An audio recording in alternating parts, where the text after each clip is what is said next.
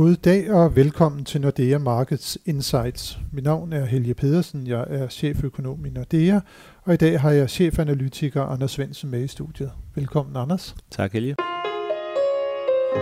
Det har været en uge, hvor et tweet fra Donald Trump igen fik afgørende betydning på de finansielle markeder.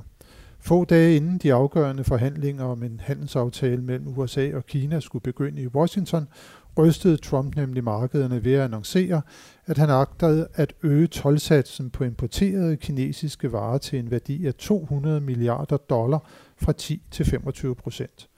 En beslutning, som er trådt i kraft i dag, alt imens topforhandlerne fra USA og Kina holder deres møde som planlagt.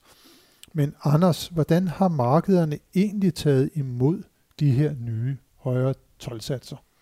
Ja, det har primært været negativt for, for aktiemarkederne, og det har det jo nok af, af to årsager. Det ene er, at øh, højere tolvsatser betyder lavere vækst, og, og det andet jo, at der er nogle specifikke selskaber, som, som kan komme i klemme, eller hvor øh, øh, de enten bliver nødt til at sætte, sætte priserne op, og dermed få, få mindre salg, øh, eller på andre måder blive ramt på deres, øh, på deres profit. Så klart lavere aktiemarkeder. Det er en lille smule mere øh, usikkert, hvordan det skal påvirke rentemarkederne, fordi der har man selvfølgelig øh, på den ene side, at, at Fed jo nok øh, i, med større sandsynlighed skal sætte renten ned, hvis væksten bliver lavere. På den anden side, så giver de her højere tolvsatser i hvert fald også noget umiddelbart øh, højere inflations øh, øh, print. Så, så det er sådan lidt mere øh, tvivlsomt på, på rentesiden, men højst sandsynligt også lavere renter. Men nu siger du, at øh, hvis Fed skal sætte renten ned, hvis det påvirker væksten, det har faktisk været et argument fra Trumps side, at den høje amerikanske vækst, den er blevet fremmet af, at man har lagt de her tolvsatser på kinesiske varer. Det har simpelthen været en styrke for amerikansk økonomi. Så hvordan hænger Trumps øh, vurdering af, af tingenes tilstand så lige sammen med det, som du har sagt? Jamen, jeg kender jo ikke helt, øh, hvad det er for en økonomisk tekstbog, han, øh, han har fået, fået fingre i der, men, øh, men det øh, øh, synes jeg ikke, at det er øh, særligt tydeligt, at, at det har. Øh, det er klart, at amerikansk vækst er jo, øh, er jo relativt stærk, men det er jo mere de skattelettelser, som han lavet, har lavet, og de, øh, de relativt lempelige øh, budgetter, som han har fået, fået gennemført med, med, med forholdsvis lempelige finansielle, eller øh, lempelige vilkår for, for 2018 og 2019 i hvert fald, som, som har været med til at holde væksten høj. Så jeg er svært ved at se, hvordan øh, højere tolvsatser ligefrem skal få, få højere vækst i, i amerikansk økonomi. Det er klart, hvis vi begynder at se en masse amerikanske virksomheder komme, komme hjem, jamen, så kan det da godt være, at der er en, en kortsigtet effekt, men det gør jo så bare, at amerikanerne skal til at købe, købe dyre varer, hvis, øh, hvis det er amerikanske virksomheder, som skal producere noget, som kunne være blevet produceret billigere i Kina. Så vi holder os til øh, den gamle økonomiske øh, skolelærdom om, at tolvsatser det er noget, som der ikke virker fremmende på den økonomiske vækst, men jo typisk har været noget, som man har tilladt, at øh, mindre udviklede lande, at de fik lov til at ligge på deres øh, produktion for at beskytte deres øh, industrier, i, imens at de ligesom øh, tilpassede sig øh, verdensøkonomien. Øh, men øh, hvordan ser kineserne egentlig på, på det her? De har jo allerede øh, iværksat nogle initiativer for at øh, i, imødegå nogle af de problemer, som øh, tolvsatserne de har, de har lagt på, på, på deres økonomi. Ja, det, jeg synes, det er lidt svært at vurdere helt præcis, hvad det er, kineserne de, øh, de, øh, de, de gør og vil. Øh, man kan selvfølgelig se på, på nogle af de ting, som, som der i hvert fald er sket øh, efter de første gange, hvor der er blevet sat 12 på, på kinesisk import. Det er jo, at den kinesiske valuta er, er blevet svækket, og, og sjovt nok med nogenlunde den samme øh, procentsats som, som 12-satserne, så man på en eller anden måde kan sige, at, at kinesiske varer i, i øh, altså ender med at blive sådan lidt neutrale i forhold til, til de her 12-satser. Ja, når man måler prisen i amerikanske dollar. Ja, præcis. Så, så det er jo en ting, men, men hvad de derudover tænker, altså jeg tror dybest set ikke, kineserne er interesseret i, i den her handelskrig, og det er jo nok også rimelig klart, at det kommer til at påvirke kineserne mere, end det påvirker amerikanerne. Øh, men, men hvad de helt præcis tænker, det synes jeg stadigvæk er, er meget svært at sige. Men vi har jo set sådan nogle såkaldte grønne skud i den kinesiske økonomi på det seneste, på trods af 12 krigen, handelskrigen med USA. De har jo gjort noget. De har jo forsøgt på at stimulere øh, økonomien, øh, sænket skatterne, og man har også lempet pengepolitikken, lempet reservekravene for, for bankerne. Ja. Øh, Tror du, at øh, denne her eskalering i handelskrigen, den kan få kineserne til at komme med yderligere tiltag i den retning, eller som du nævnte, øh, er der mulighed for, at de, de lader deres valuta sådan sive igen, uden at det måske sådan fremstår som en, en stor, åben, klar øh, devaluering af renminbien. Nej, for det har det selvfølgelig ikke gjort. Det er jo mere et spørgsmål, om man tillader virksomhederne nogle ting, som man ikke havde tilladt før. Jamen, jeg tror, der er sagtens, at der kan komme yderligere øh, lempelser fra, fra Kina. Altså, jeg tror, de er, øh, de er rimelig fokuseret på, på væksten, og i det øjeblik, at de ser, at væksten bliver, bliver for lav, jamen, så kommer der yderligere tiltag, og det gode ved, ved kineserne, det er jo, at de har en masse en masse øh, håndtag at trække i i forhold til at, at sætte gang i deres økonomi, og dem har de også brugt øh, flittigt her de, de sidste måneder, hvor der selvfølgelig også har været tegn på, at især fremstillingssektoren i, i Kina har, har lidt, og det har den sådan set også globalt, men, men det er klart, det betyder mere i Kina, hvor fremstillingssektoren jo stadigvæk er en, en væsentlig større del af økonomien, end, end det for eksempel er tilfældet i USA. Ja, vi må jo også konstatere, at det europæiske økonomi jo også er blevet ramt, også fordi at den europæiske virksomheder i så stor udstrækning har lavet sig integrere i de globale værdikæder herunder med produktion på det kinesiske marked. Um, men, men hvis vi nu lige ser på de forhandlinger, som der pågår øh, for tiden i, i, i Washington, det er jo topforhandlerne for de to lande, der, der, der mødes. Er der håb om, at der kan blive indgået en aftale? Det virker i hvert fald som om, der i dag har været sådan en lidt mere lettet stemning på, på aktiemarkederne.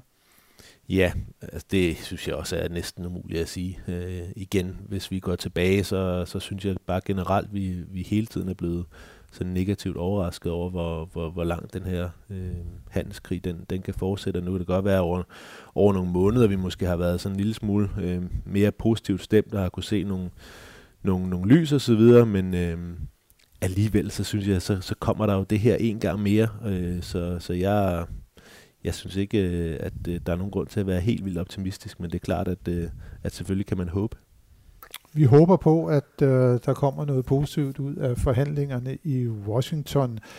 Men hvis vi lige øh, vender blikket væk fra, fra de spændende forhandlinger, som der pågår der nu, og kigger mod noget af det, som der optager dig og mig allermest til daglig, nemlig analyser af centralbankerne og deres næste skridt. Skal de sætte renten op? Skal de holde pengepolitikken uændret? Skal den sænkes måske endda?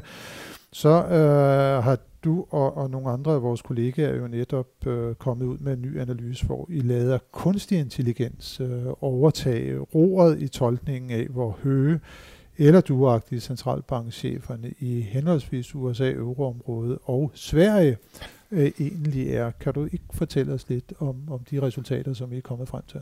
Jo, vi har selvfølgelig sørget for, at der kommer nogle fejl ud af den der model, så der stadigvæk er brug for analytikere også i, øh, i fremtiden til at læse øh, referaterne. Men, men øh, ja, øh, i virkeligheden er det en, øh, et forsøg på at få en, øh, en computer til at læse øh, referaterne af øh, rentemøderne i USA og, og ECB og, og Riksbanken, og forsøge at kigge på, hvad er det så for nogle emner, der bliver diskuteret. Så dybest set så, så forsøger man at træne en, en algoritme til at, at inddele øh, alle øh, afsnit i de her referater i forskellige øh, skjulte eller, eller latente øh, emner i, øh, i de her centralbankreferater. Og det kommer der øh, meget sjov ud af, synes jeg. For det første, at man jo kan fortælle en historie omkring, hvad er det for en udvikling, der har været i de her centralbanker. Øh, hvis vi kigger på, på Fed, jamen så under Greenspan, der, der snakkede Fed rigtig meget om, om vækst, og det var selvfølgelig også dengang, hvor hvis der var vækst, jamen, så skulle der nok også komme, komme inflation senere hen. Men det har jo selvfølgelig ændret sig, og noget af det, der bliver diskuteret mest nu, det er inflation i sig selv, fordi der er, jo, der er jo vækst, der er bare ikke noget inflation. Så diskussionen har ligesom flyttet sig fra at være vækstfokuseret til at være inflationsfokuseret. Der er også en meget større diskussion af finansmarkedet. Øh, det har der været siden, siden finanskrisen. Og så kan man sige, at noget af det, der sådan virkelig har, har optaget øh, Fed under Pauls øh, øh lederskab, det har så været, hvordan er det lige, man implementerer øh, pengepolitikken? Hvad er det for nogle øh, målsætninger, som, som pengepolitikken skal have? Så, så hele den her historiefortælling kommer ud af og, og forsøger at få den her algoritme til at, at inddele øh, øh referaterne i nogle emner. Og så forsøger vi så at gå et skridt videre og sige, men hvis vi så har de her emner, kan vi så forsøge at, at lave et, en slags hårkometer, altså sige, når Fed har, har brugt de her ord og i de her, øh, i de her emner, jamen hvordan har de så typisk øh, øh sat renten de, de, de efterfølgende møder. Så der har vi simpelthen forsøgt at lave et, et hårkometer, der siger noget om, når, når algoritmen læser den her, øh, det her referat, hvad øh, vil den så tro, at der kommer af renteændringer de næste øh, tre måneder. Mm. Det er jo alt sammen øh, meget spændende øh, at, at, at begynde den slags øh, analyser, hvor den kunstige intelligens den øh, også kommer til at, at spille en rolle, som du sagde. Øh, det kan være svært at træne den.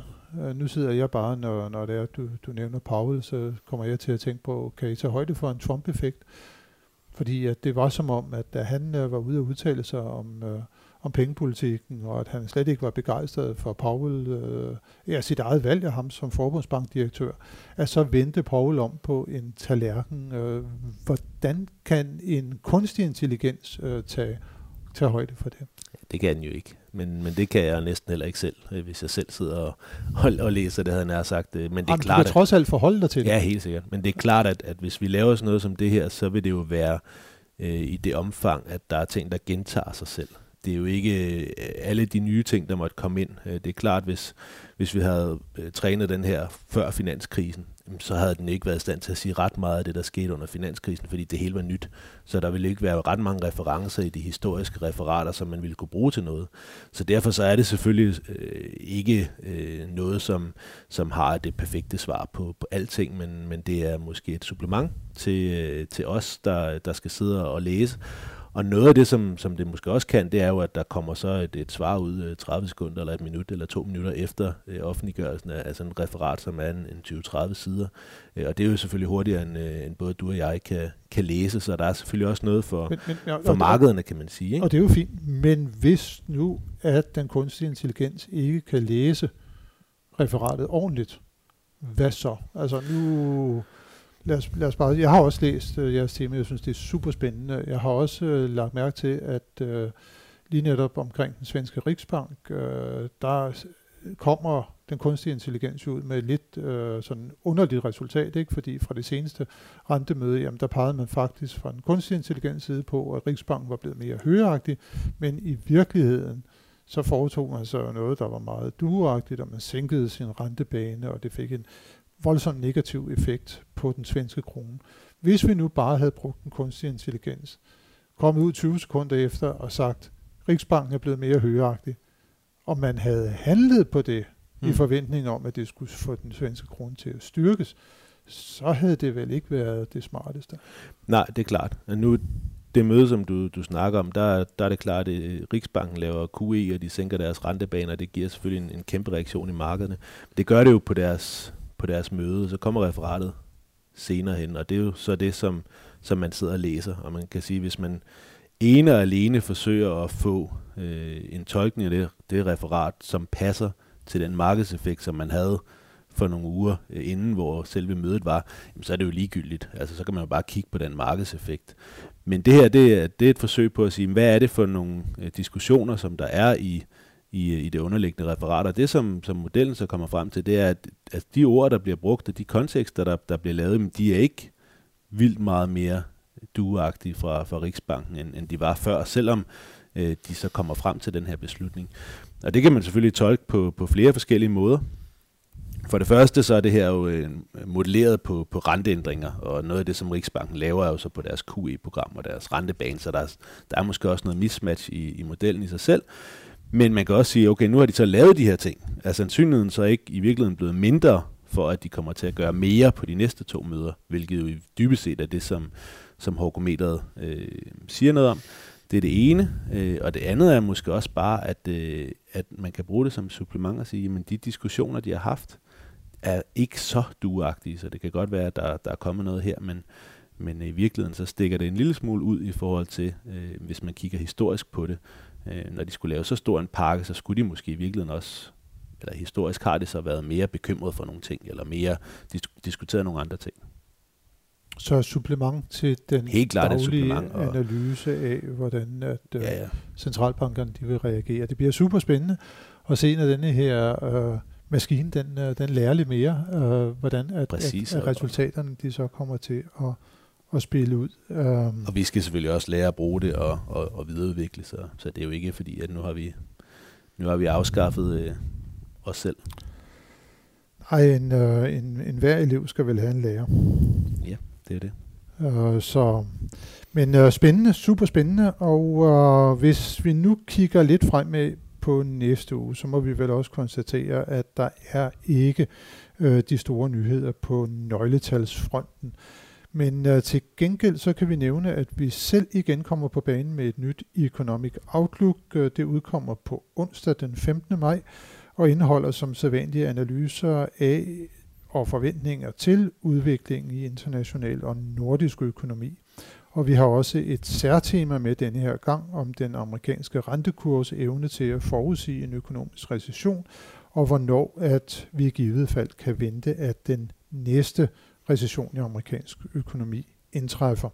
Men det er altså på onsdag, og interesserede kan tilmelde sig vores webinar via et uh, link på eMarkets, eMarkets, øh, uh, eMarkets.nordea.com skal I søge på, øh, og øh, tilmelde jer der, og så afvikler vi som sagt webinaret på onsdag kl. 13.00 på dansk, og kl. 12.00 er der en engelsk version. Så vi glæder os rigtig meget herinde i Nordea Economic Research til næste uge. Tak for nu, Anders, og tak til alle jer, som har lyttet med til denne uges podcast. Det håber vi også, at I vil gøre, når vi er tilbage i næste uge med friske analyser og vurderinger af de finansielle markeder.